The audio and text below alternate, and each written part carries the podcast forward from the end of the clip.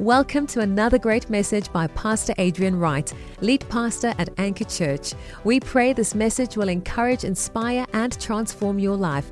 Our heart is to share the hope of Jesus with our city and nation.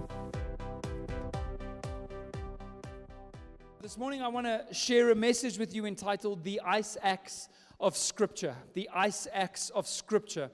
And I want to look at the effect that God's word has in our lives and, and the effect that it had in Jeremiah's life as well. Part of living in South Africa at the moment is dealing with load shedding. How many of you are inventing creative ways to, you know, deal with those four hours a day that the power goes out and you have to pretend like it's the 1850s again? You know, I've been studying up on my butter churning and my, you know, my, my hide tanning and, um, and, and all these things, you know, just really looking forward to that. But, but one of the toughest things for me about load shedding is, you know, they've started doing the load shedding from 8 p.m. in the evening until like just past midnight. And so that inevitably falls within the realm, uh, you know, of that time period where we want to fall asleep. And uh, one of the things that my wife and I love, you know, falling asleep to is, you know, we, we struggle to fall asleep if the fan, the ceiling fan, isn't on. Because I feel like there's a recipe for good sleep, right? Number one, no crying babies, right? It took me a few years to get that one right. So when you have no crying babies, the next thing that you want is you want white noise and you want moving air. And, uh, and when those two things are there, then you feel like you can just rest and sleep, and there's some moving air, and you're not being woken up by every little sound outside, you know. Um, but when there's load shedding, how many of you know it goes deathly quiet? Like you hear every, I mean, there could be a mouse cleaning his whiskers outside your window and you're hearing it. And so what this leads, you know, the issue for me is, is that I keep waking up and I keep, I hear a sound and I go and I investigate. I get up and I go look in the house. What was that sound? I check through the windows, make sure everything is quiet and everything is safe. And, uh, you know, it usually turns out to be the ice in the freezer defrosting. Sounds like someone breaking in. But, but, uh, but I struggle to fall asleep because of the lack of that, of that white noise. And as I was preparing this week, I was thinking about how much noise we're exposed to in this world. How much information we get, how many uh, little snippets of, of input we receive from so many different sources, people that have different philosophies, different views, different uh, uh, you know, ways of, of, of believing and, and, and approaching life, different worldviews that we are confronted with on a daily basis. The amount of information we're exposed to in this world. And because there are so many people trying to get their point across, it ends up with people trying to be, everybody's trying to be louder than the next person. Everybody's trying to make more noise than the person next to them. Everybody's trying to get their view and their point across or trying to sell their product. And, um, and this leads us to being overwhelmed by the noise promises, protests, posts. You know, there's hardly a second in any given day where some new bit of information doesn't arrive at our senses. And this can be incredibly overwhelming. Know, how many of you have just kind of felt, you know, while you were scrolling on social media and you actually stop and you're like, I feel so tired of this. I feel so tired of the, of the constant new bits of information that my brain has to process. And so, how we cope with this, how we've learned to cope, is to drown it all out and to let it become that white noise. It's just got to become like a steady drone in the background. In other words, we no longer allow information to genuinely impact us. It just skims the top of our heads and we forget about it in a moment. It's becoming an ancient art to really sit and listen and hear and take in and allow things to, you know, to, to meditate. David writes about how he would meditate on God's word. It doesn't mean he would just read, in, okay, I've read my scripture for the day and I've done my devotions for the day and okay, what's next? It means that he reads something and he, he just marinates in it. He just sits there and allows it to permeate his soul. What does this mean for my life? What is God speaking to me? He allows God to speak through the scriptures, through his word. Instead of it just being more information that we take on board and forget what we've read by midday, by the time it's lunchtime, you can't even remember the scripture you read. There's something that, that is a lost art, which is, which is just to sit and, and hear and listen to God's voice and learn and to allow the truth to penetrate our hearts. So many people are, are numb to the world. And I think it's because, in essence, uh, people have been inoculated against Jesus. They've been inoculated against, um, against the truth of God's word.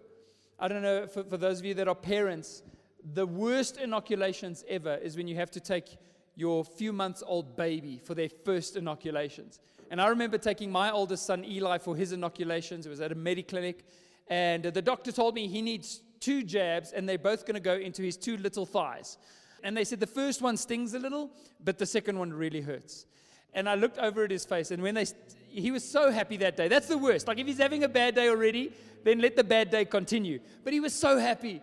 And he was lying there, this little baby, and he was actually smiling at me. He was just such a chuffed little boy. And then they, and then they stabbed him in the one thigh, and, and the smile disappeared. No reaction, but the smile just went away. He was like, What is happening to me right now? You know? And he looks over at me like, Dad, why have you forsaken me? And, and then they jabbed him in the other thigh, and he just, he screamed. He was just crying. And I may or may not have cried a little bit as well. But inoculations, in essence, deliver just a little bit of the virus or the disease that they're inoculating against so that the body can develop a resistance against the full blown effect of that disease. And this is essentially what a lot of our society has experienced when it comes to the Word of God, when it comes to the Scriptures, when it comes to the message of Jesus and the gospel and His sacrifice for us on the cross. It's almost like those words don't even have an effect on us anymore. Jesus died for you. Yeah, yeah, I've heard that. I heard it in Sunday school. I heard it when, when my parents dragged me off to church at Easter time. I heard it when the chaplain at the school was speaking. I've heard it. Jesus died for me, and I must repent, and I must turn to Him, and He'll give me a new life. I've, I've heard it. But we don't hear it. You know, the, the, the sound comes across, but we're numb. We're, we've been inoculated. We've received just enough of Jesus to think that we don't need any more of Him. This is the issue that we have in our world is that people allow the word of God to become a part of the white noise. And they no longer allow it to confront them, to change them, to challenge them, to speak into their lives, to permeate their hearts and minds. We know nothing of the delight that David spoke of when he said in Psalm 109, verse 113, he said, How sweet are your words to my taste sweeter than honey to my mouth. Come on, how many of you got some chocolate stashed away at home? It's sweet. It's sweeter than chocolate in your mouth. Psalm 119, verse 24, David says, Your testimonies are my delight. They are my counselors. My soul clings to the dust. Revive me according to your word. God's word has the ability to bring life, to infuse the life of God, the grace of God, the, the, the presence of Jesus with our lives. And this is what the scripture should be like. Scripture is not a tame thing. This book is the most dangerous book in the world. It's the only book that has been banned from, from country to country, regime to regime, government to government because of the power of what it does in people's lives when they begin to read this book. This is weapon grade in my hands right here.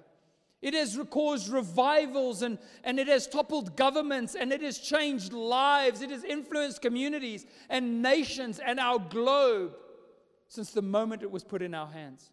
The Word of God is living, it's active, it's powerful, it, it accomplishes, it does something. Somebody once told me that if God had to give me all of His power at one time, I would just be a pile of dust on the ground. But what God did is He took all of His power and He infused it with His word. And He sent it over to us to unlock. It's kind of like when you have to email a big file and you can't send the 200 megabyte file across email. And so what you do is that you zip it down and you send a zipped file. And the only thing the person on the other side has to do is to unzip it in order to, to see the full resolution of the file that's been sent. And that's what God has done with His power. He put His power, infused with the Holy Spirit, into His Word. He zipped it into a book that we can hold in our hands. Just think about that for a moment. You can hold the entire counsel and revelation of the gospel in your hand. You can read it. and you can unzip the power of God in your life. Why do we not do this? Why do we struggle to do this? Why do we run to every other source of information rather than turning to the Word of God? My little boy Leo, he, he's in grade one. He can't read properly yet, but he got a little New Testament, one of those little Gideon's Bibles this last week. And so in the car on the way home from school, the little Bible was there, and he pretended to read it for himself. So he goes, so he opens it up, and now he's, he's pretending, he's even struggling to read, although he's not reading. He's like, just to make it more authentic, which I thought was pretty good. You know, he's like, so God, God, uh, God said, you know, but that's not even what it says. But um, he goes, this is, so he's now reading the contents page, and he's like, this is everything about the life of Jesus. And then he goes, chapter one. God says, never ever give up because I am with you. Right? I was like, that's a pretty, pretty good summation of the Bible there, although chapter one doesn't start like that. But, but we've got the Word of God, even a child can lean into it. Right? From the youngest of ages, we can lean into the scriptures and what they mean. Franz Kafka, who was a Czech novelist, he wrote in a letter once, he said this If the book we are reading does not wake us, as with a fist hammering on our skull, why then do we read it? A book must be like an ice axe to break the sea frozen inside of us. The book that we read should be hammering on our skulls like fists hammering on your head. It should wake something, it should break something, it should challenge something. And there's no greater ice axe than the ice axe of Scripture as God's Word floods our lives and washes over us. We teach and preach and proclaim God's word with absolute confidence because we understand what others are yet to find out. That in the gospel is the power of God unto salvation. This will save your life, it'll change your life, it'll introduce you to Jesus. It's a double edged sword slicing down to where the soul and the spirit meet. It's able to cut through all the white noise and all the information and all the, all the things we read. It's able to slice through all of that and bring us right to the crux of where the soul and the spirit meet. There is nothing like the power of God's word. When we read it, we're not encountering information. We're not just meeting with little bits or little stories. We're encountering a person. We're encountering Jesus himself. It's his spirit that we encounter through the word. In John 1, verse 1, it tells us that it uses the word word as synonymous with the word Jesus. Because that's how infused they are. That's how God inhabits his own word. That's how alive he is in his own promises. In the beginning was the word, and the word was with God. And the word was God. He was in the beginning with God. All things that were made were made through him. And without him, not anything that was made was made. In him, it says, was life, and the life was the light of men. And then in verse 14, it says, and the word became flesh. The word of God became flesh and dwelt among us. And we have seen his glory. We've encountered his glory as of the only Son from the Father, full of grace and truth. This is what we encounter when you read the Word of God. It's Jesus Himself. The, you know, what we are in, supposed to receive through the Word is a relationship with Jesus. It's a personal walk with Him. It's not principles to be applied. And that's, that's what frustrates me about how many people, you know, when they say, oh, the Bible is a, it's, it's a, it's a manual for how to live life as if you can cut and paste the principles out of this book into your life and just fulfill them. I'm just going to fulfill it just in my own strength. I'm just going to do it. It's easy. It's just some good advice. This is not advice, it's news.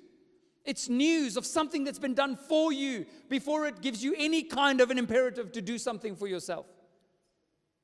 This is something that Jesus has done. We encounter him through the scriptures.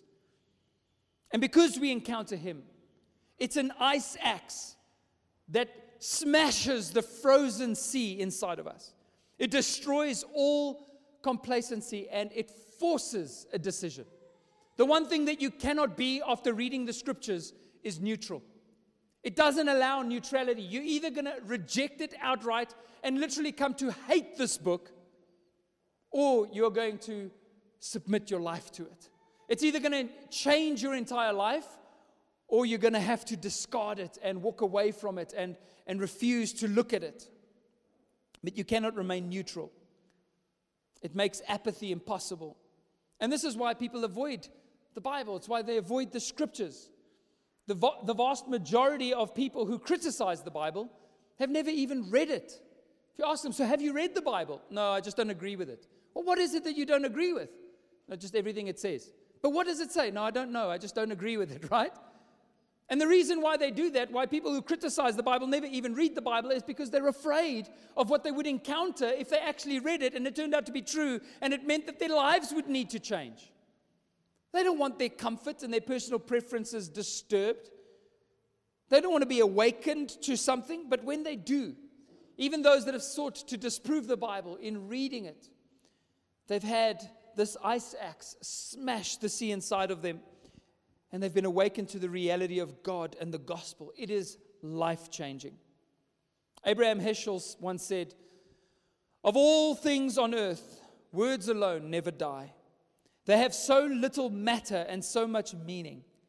God took these Hebrew words and breathed into them his power. The Bible tells us that all of God's word is God breathed, that Ruach spirit, his, his wind, his spirit, his life is infused with the scriptures. He breathed into them his power, and the words became a live wire charged with his spirit. To this very day, they are hyphens between heaven and earth. So, in the book of Jeremiah, the first ice axe, uh, you know, we've studied it enough now to see the impact of the book of Deuteronomy as it was discovered in the temple. They were restoring and repairing the temple and they found an ancient scroll hidden in the temple. And it turned out to be the book of Deuteronomy, the words of Moses as he stood in the plains of Moab and, and, uh, and charged the people of God to remain faithful in the promised land.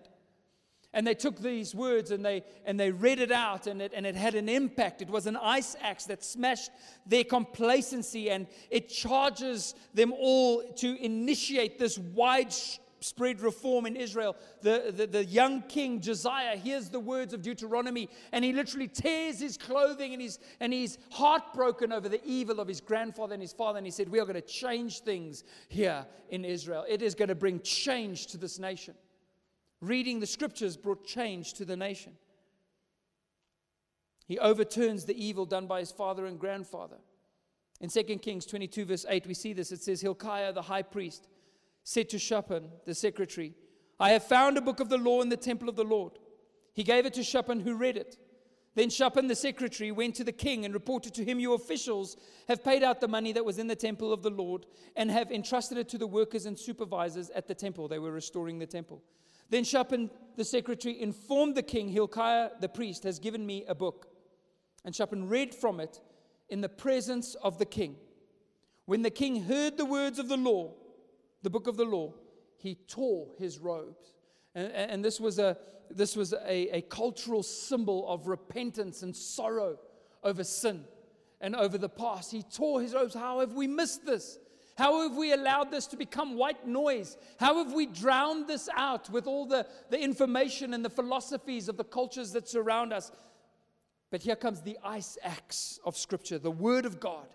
And what does it do? It cuts to the heart. It cuts down to the truth of what's in our lives. It's reminded me of Acts 2 when Peter got up to preach on the day of Pentecost. In verse 36, it says, Therefore, let all Israel be assured of this God has made this Jesus, whom you crucified, both Lord and Messiah. Jesus is the Messiah. When the people heard this, they were cut to the heart and said to Peter and to the other apostles, Brothers, what shall we do? That, brothers, what shall we do, is the evidence of the frozen sea having been smashed inside of them. They were complacent, they were, they were comfortable with religion. We just do this duty, we show up at the temple on these days, we just go through these motions, and then we can all go back home and just live our lives. And people even come to church like that, and it's fine. You come to church and you're like, I'm just going to come to church. I'm going to sing a song. The pastor will say something. I'll probably forget five minutes later, but then I'll go and I'll have lunch and I'll feel good. And that's true until the Holy Spirit begins to smash something inside of you. Until he begins to disturb something inside of you. You go, wait a minute, this isn't just nice feelings. This isn't just motivational speaking. This isn't just feeling good about my life for a minute. This is the word of God to me. He's actually speaking to me. He's actually delivering something to my life. When this ice axe hits your heart, you feel something. And it's impossible to remain unaffected. The white noise now has above it a distinct sound. You've heard the voice of God. This is incredible to me. And you know what? The Bible says that when God speaks to us, deep cries out unto deep. That the Spirit of God testifies with our spirits that we are children of God. There's, there's an inner witness. It's something deep inside. It's not just something from the outside. Everything else we hear is on the outside, but this is something we hear on the inside. It reminded me so much of Elijah when he was hiding away in the cave and he wanted to hear the voice of God and a fire raged. And he said, God, is your voice in the fire? And he listened to this loud burning fire and there was no voice of God. And a wind came and it, and it tore against the, you know, tore trees off the mountain and there was this massive wind and God's voice was not in the wind. And, and in all these elements that you would expect God to speak powerfully. And Elijah then says, And then I heard a still small voice within me. God was speaking to Elijah. That's how God speaks to us. Yes, you may hear something on the outside, but it resonates with something God is actually saying on the inside. See, God does something inside of us when we read it, He does something in our spirits. And Jeremiah grew up reading that book of Deuteronomy. He didn't read it as a scholar, analyzing it and explaining it. There's often, there's actually, they've done a study and there's a direct correlation to how much theological training a pastor has. And just so you know, I do believe in theological training and I do have some myself. But, but there's a correlation between how much theological training a pastor has and how ineffective their church is. Legitimately, the more degrees, the smaller the church or the less impact the church has. And it's usually because they, they, they begin to treat the Word of God like a scholar. It's got to be analyzed and explained. It's no, it, it just becomes something natural now. We just got to understand the histories and the, and the little bits and the, and the nuances in, in the Hebrew and the Greek. And it all makes them sound very clever, but it doesn't produce life changing power in people's lives. He didn't read it as a reformer searching for principles to be applied. Many of us do that with the scriptures. Oh, I need a principle for my business. And once again, it's not a bad thing to find principles in the Word of God, but it's not life giving. It can help, but the life in the scriptures is in the encounter with the Spirit of God. Jesus said this to the Pharisees in John 5. He says, You search the scriptures because in them you think you will find life. But these scriptures testify about me. You're supposed to find me in the scriptures, and I give you life. So it's not just finding principles to be applied. The way that Jeremiah read the book of Deuteronomy is that this was a personal letter a personal conversation that God was having with him personally. Do we read the scriptures like that? Are they something separate to us? Or when you read it, do you read it as a person addressing you personally, speaking into your life personally? It gave Jeremiah a history. He understood where he came from when he read the book of Deuteronomy, and it's true for us. The Bible says that we are one family. And we're a part of one body of Christ through all the generations. In fact, we've been engrafted into spiritual Israel. We're a part of that entire movement of God on this earth. You're not just a person who lives in a vacuum. When you're a believer, when we're a part of this church, we're a part of the church and all of its history. It gave Jeremiah a history. This is what I'm a part of. It gave him a theology. A theology is a thought about God or a word about God. And we all have a theology, but, but this informed him of who God truly was. It establishes our lives in the truth of who God is. It gives us, if you don't have a theology or yours is severely lacking, here's one for you. Here's one for you. Read it and you'll find out who God is. And it gave him a responsibility, a history a theology, and a responsibility, a mission, a role to play.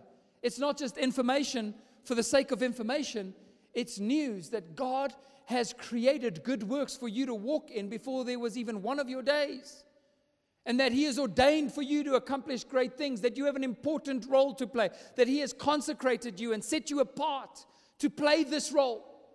So when you read the scriptures, you find out where you, what you're a part of, you find out who your God is and what your identity is, and you begin to understand that there is a role for you to play. There is a job for you to do. It's a powerful thing when we get into the scriptures. After some time, this great reformer king, Josiah, is killed in a battle in the valley of Megiddo. We read about it in 2 Chronicles 35 23. It says, Archers shot King Josiah. In fact, it was Egypt coming up against some other party, and, and Josiah met them in the field and confronted them. And, and the Egyptians said, Our battle is not with you, Josiah. Uh, we've, got, you know, we've got an issue with somebody else. Go home. We don't want to fight with you today. And so he disguised himself and went back into battle. Clearly, he was just up for a fight that day. Um, and so he gets shot. They didn't even know it was Josiah. So archers shot King Josiah. And he told his officers, Take me away, I'm badly wounded. So they took him out of his chariot, put him in his other chariot, and brought him to Jerusalem, where he died. He was buried in the tombs of his ancestors, and all Judah and Jerusalem mourned for him. Jeremiah composed laments for Josiah. And to this day, all the male and female singers commemorate Josiah in the laments. These became a tradition in Israel and are written in the laments. And so Josiah ends up composing this memorial, these songs for his friend, for somebody that he's journeyed with. And here in the book of Jeremiah, we find the death of the great reformer, the one who tore his robes when he heard the word of God and, it, and the one who led Israel with the help of Jeremiah into this revival. And now it's time for Josiah's son, Jehoiakim, to take up the throne. And Jehoiakim takes up the throne and instantly shows no sign of ever having read the book his father responded to so passionately. And this is something that weighs on my heart as well. Yeah, I was going through family photos um, this week, and I found a photo of my grandfather baptizing people in, in the Elands River in Machadodorp out in Mpumalanga and, and just in the river baptizing people, full suit, white coat. I mean, they did it proper those back in the day. And, and he's in the Elands River. And, and I actually remember my dad telling me the story of that day, uh, how they were baptizing people, and the current was so strong after the rains that, that it was actually washing them down river. And so, as people were being baptized, every time they baptized somebody, they moved a little bit further downriver, and everybody on the riverbanks just shuffled along. And there was a great revival that came in our country in the mid 1900s, a Pentecostal revival, people understanding the power of the Holy Spirit and leaning into God, and, and, and, and you know, cities and communities and, and a nation turning to God in a powerful way, leading us into powerful movements of reconciliation and, Eh, you know, end, the end of apartheid and all these things, and the people that were instrumental in that. Powerful move of God. But then comes the next generation. And what do they know? Have they had the revelation? This is why generational ministry is so powerful because, and this is why, as, as, as, people that are getting older, we should never look at young people today and go, ah, there's no hope for them. We need to be investing in the next generation in a greater way than, than we could. It, it should be everything that we're doing because that's the generation that has to carry the gospel forward. That's the generation. And the, and the Bible even says that one generation declares his glory to the next generation. And there's this idea that the torch of the gospel is passed on from one generation to another. You know, so many people live to build their own legacy. What is my legacy going to be? Look, we're not here to build our own legacies. It's great if we have good legacies at the end of our lives, but, but we're not here to focus on what is my legacy. You know what we're here to focus on? Passing the torch of the gospel on from generation to generation. So that when we're no longer here, Anchor Church is greater than anything we could have done as pioneers in this space. That there is a generation that comes up out of this that will run with the vision of this church and of God's church for centuries. We're not creating a church just for our lifetime. That would be utterly selfish. We're creating something that is to last. And what happens with Jehoiakim is that clearly the gospel wasn't passed on to him. It also shows us that faith is something that every individual needs to have for themselves. You cannot have your father's or your mother's faith. Then you don't really have faith, you have tradition. Tradition is not the same as faith. You need to know for your own self. Oh, I just go to church because that's what my family has always done. I grew up like that, so I just come on a Sunday. No, do you have faith? Has the Word of God smashed the sea inside of you? Are you alive to His voice? That's what we need. We need that desperately. Each individual needs their own faith. People always used to tell me, Oh, you've got your grandfather's anointing. I said, Thank you very much. But I don't. I have my own. I have my own anointing. It came from Jesus. I don't need another person's anointing. That's Old Testament. I don't need Elijah's mantle to fall on me like I'm some Elisha waiting here. No. At the day of Pentecost, when the Holy Spirit was poured out, every single individual in the room had a flame above his head. His own flame. He didn't need to borrow some flame from the next guy. Reinhard Bonnke used to say, Your name is on your flame. It's personal. God's called you, He speaks to you. Other journeys can inspire ours, but each of us need to meet with Jesus and his word personally. Every church, therefore, is only one generation away from revival or extinction. Anchor Church could die with us. It absolutely could if we do not do a good enough job of passing it over to the next generation. And unfortunately for Israel, the heartfelt reforms of Josiah were now in shreds. They were now in tatters as a result of Jehoiakim taking up the throne.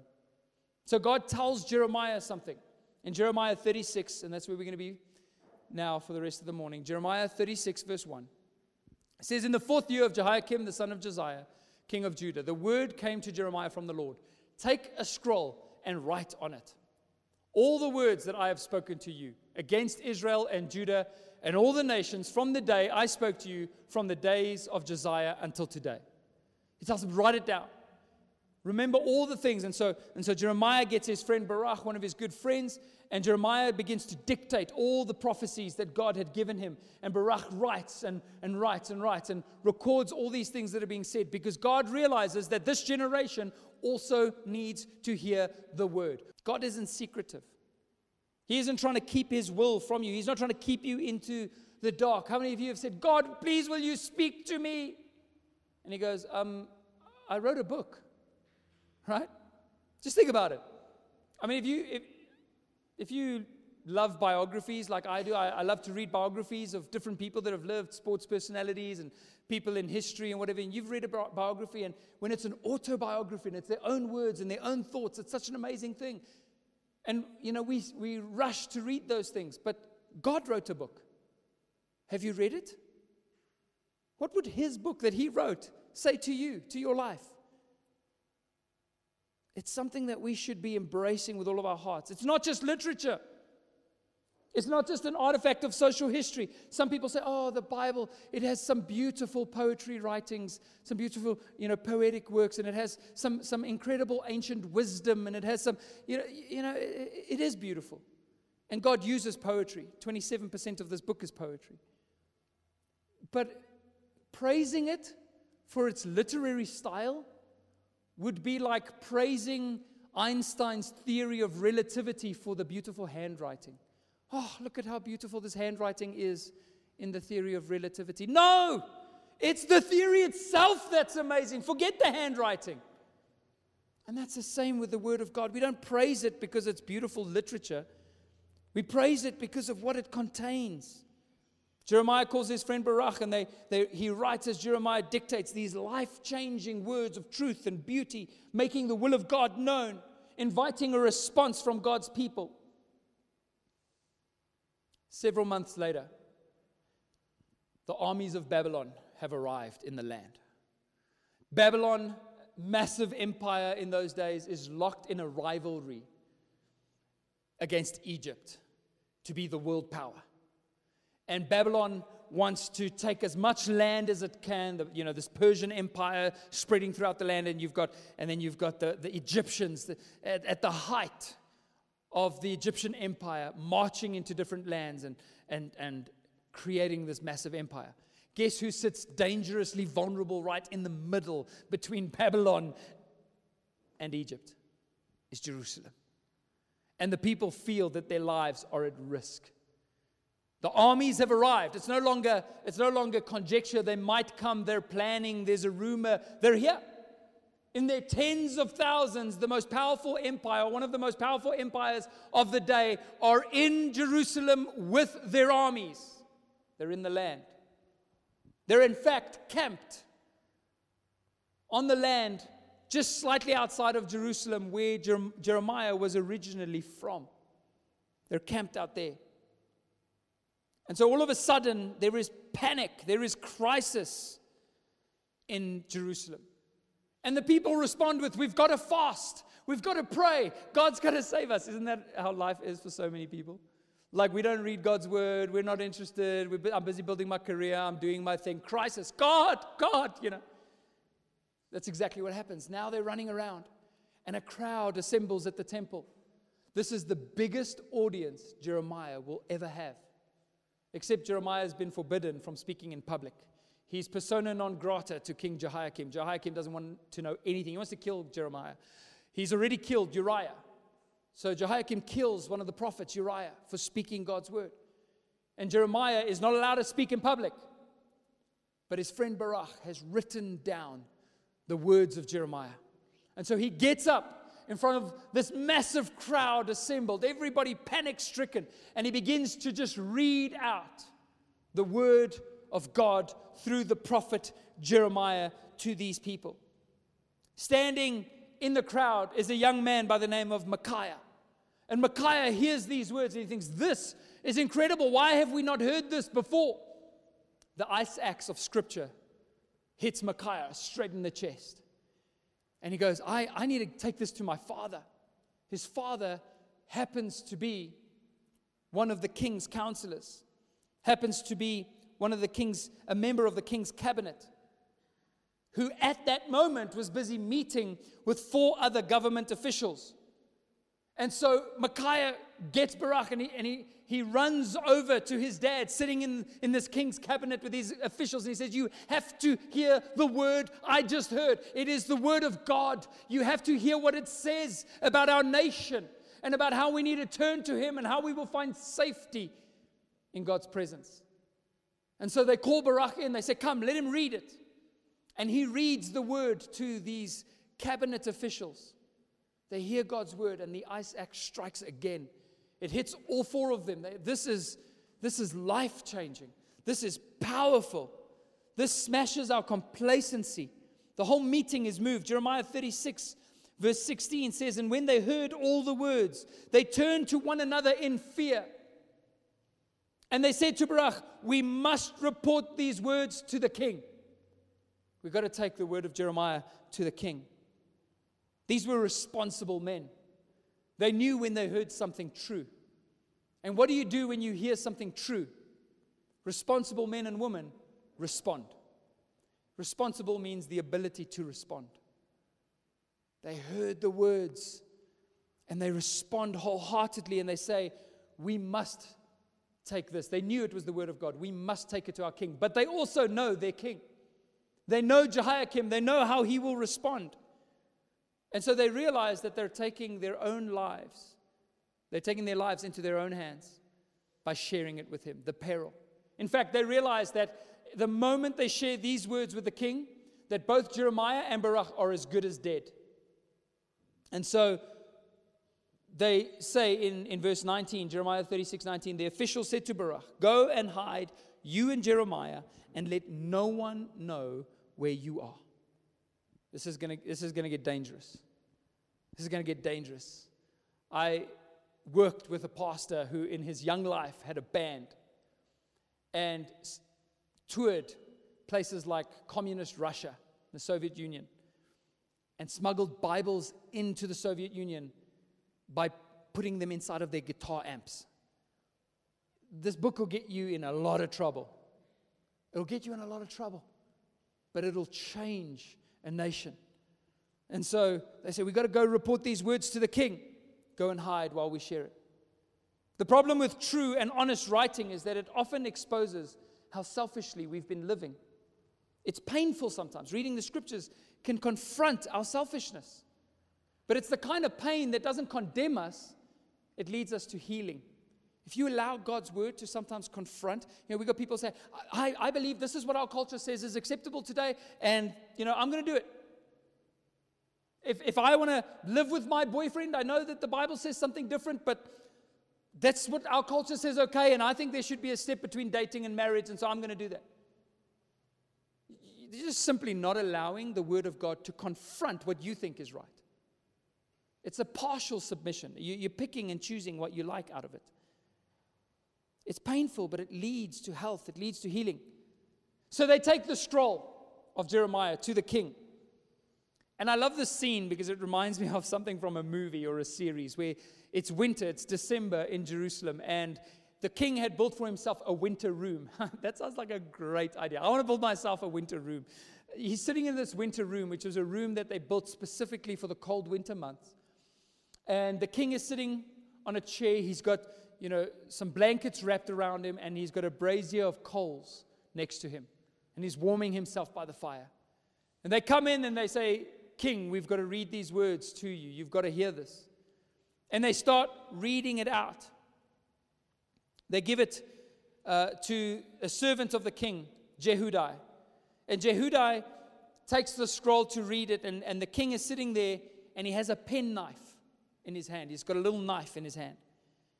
And after Jehudiah had read three or four columns in the scroll, Jehoiakim leans over cuts it off, cuts off what had been read, scrunches it up, and throws it into the coals, throws it into the fire, burns it.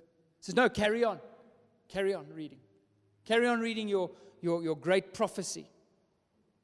And they begin to laugh at this. All the advisors join in in the joking and the jeering. It turns into this little spectacle. They all think it's hilarious. The cabinet members who brought the scroll beg him, please, Listen to these words. Please take it seriously. But the king is unreachable. As the rest of the scroll is read, he continues to cut it into strips and burn it into the fire. There's a stark contrast created here between those who hear the word and respond to it and those who do not. And in fact, it's so poetic, even in this passage, because 17 years earlier, Jehoiakim's father sat in that same room and he was presented with the same message through the scroll of Deuteronomy by the state official Shaphan. And he responds by tearing his robe, recognizing God's word and immediately repenting. But now, a generation later, Josiah's son, Jehoiakim, is presented with a scroll by Shaphan's son. It's literally father and son hearing the word. The father and father and the son and the son. Shaphan's son is now reading the word to Josiah's son in an exact replication of what took place 17 years earlier. But instead of tearing his garments, he tears up the book in ridicule. You have to do one of those two things. It's, this is an ice axe, this is not a pamphlet. You have to do one of those two things. You're either going to rip your own gar- garments in repentance, or you're going to have to rip up the Word of God and burn it for your own self. There's no neutrality in this. There's a parade of nonchalance here. You know, why make such a fuss? Why make such a spectacle? Why not just listen to it and go, that's, you know, good advice. Thank you so much for sharing. We'll see you again next week. No, he has to make a parade out of it, he has to make a spectacle out of it. Have you ever seen somebody pretend like they're not afraid? Because they want to maintain the illusion of control? That's why we minimize this book. That's why we minimize it. No, no, yeah, that's nice words, Pastor, but I'm actually in control. We, made a, we make a parade of nonchalance but soon we can see it's just an act, trying to convince ourselves more than anyone else. It betrays excessive anxiety And this is why people make cheap jokes about the Bible. It's why so many are intent on bringing it down to earth, mocking it wherever they can. Cheap joke making in the presence of the holy is a defense against an awareness that will require a life change. Jehoiakim was desperately trying to keep the truth of Jeremiah's word at bay. I, I don't want to hear it, I don't want to hear it. But his response shows that he wasn't simply ignorant, he was complexly selfish. I'm not going to be told. I'm not going to submit. I'm not going to surrender. He knew he was hearing God's word. But any indication that he would give that he knew would require a response. So he gives an elaborate charade of nonchalance, cutting up the scroll, throwing it in the fire. Jehoiakim, with his penknife, is a parody of anybody who attempts to use Scripture. Scripture is not something that we use, it's not something that we boil down into mildly useful. It's not something that we read and go, okay, I'll accept that little bit. That sounds nice. This part doesn't really meet what I think, so I'm going to leave that out. You are essentially Jehoiakim when you do that. You rip and you cut. You chop up the word of God into little pieces so that you can control it and even put it to practical use, to keep the initiative in your own hands, and to use it for something practical, like warming yourself on a cold day. And so people read the scriptures, and essentially, what they do is they go, Well, I like that bit. I'll hold on to that. But I don't like that bit. That's not for me. I'm going to I'm going to use this book, but I'm going to use it the way I want to use it, not the way others tell me it should be used. I'm not allowing this book to confront my selfishness, to redirect my center, to find the gospel, to understand the grace of God. The grace of God, what is the grace of God? Now, I'll just take a few principles. I'll leave that part out. Jehoiakim with his penknife. That's what we are when we reduce this to some little artifact that we will use to our own benefit. No, this is God speaking to you. And the full counsel of God is for fullness in your life. And what we should do is, rather than ripping it up and tearing it out and making it useful, the appropriate response is reverent answering. The Word of God is always more than we are, it's always previous to us, it's always over us. And when we determine to wrestle control over our lives out of God's hands, to keep the initiative in our own, we chop the Word of God up. We reduce Scripture to something impersonal so that we can use it for our own purposes or discard it at our own pleasure. That's why a lot of people take the Bible and they turn it into, well, what does, how does this, oh, it says I'm going to be rich. It says I'm going to be rich. Now, the Bible speaks into wealth and it speaks into all those things, and there's a healthy way to approach it.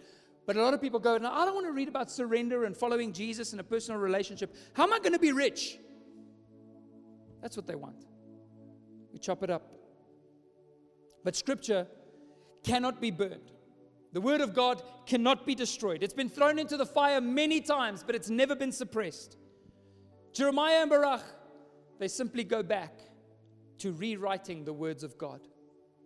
In Jeremiah 36, verse 27, it says, Now, after the king had burned the scroll with the words that Baruch wrote at Jeremiah's dictation, the word of the Lord came to Jeremiah Take another scroll and write on it all the former words that were in the first scroll, which Jehoiakim, king of Judah, had burned. But this time, as they write it, God gives them generous additions to what was written. It becomes a bigger book than ever. And now it's also famous because this is the book that the king burned. Before you know it, the shops and the streets of Israel are flooded with the new version, the new international version of Jeremiah's book. It has a bigger impact than ever. When you try and suppress God's word, it has this way of just growing in influence in, in an exponential way.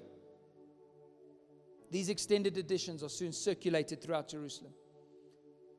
Eugene Peterson, he writes about a question that he loves to ask people to try and kind of it's kind of like an open gambit that he does with them to, to kind of just learn something about them. He says, if you were stuck on a desert island and you could take one book with you, excluding the Bible, what book would you take? You know, if you said something like Shakespeare, he would understand that you're a, you're a certain kind of person who loves, you know, a certain kind of poetry and, and, and, and writing. If you, were, if you said that you wanted Paradise Lost by John, John Milton, you would be somebody like a theologian that wants to understand the color between the scriptures. If you were somebody, if you said the Guinness Book of World Records, you're somebody that just basically boils life down to, to facts. But he said the best answer he ever got was Butler's Practical Guide to Boat Building. Butler's Practical Guide. And the words of Jeremiah, the words of Scripture, are this indication to us. Deuteronomy was a practical guide to rebuilding society after they had forgotten about God. Jeremiah's book was used to rebuild lives after the exile. And to this, 64 other books were added that continue to present the Word of God to us, continue to tell us about the gospel of grace to shipwrecked people like us, helping us to respond in faith with reverent answering and find salvation in Jesus Himself. That's what we have. Let's not turn this Bible into plausibility and, and, and a few guidelines and principles, but let's meet Jesus in His Word and submit our lives to Him wholeheartedly. Amen hey, we've got to pick up the Word of God. If we're going to be raised, trained, mature, effective, if we're going to have that relationship, we need the ice axe of Scripture smashing the frozen sea within us. Amen. Amen. Won't you stand with me this morning as we pray?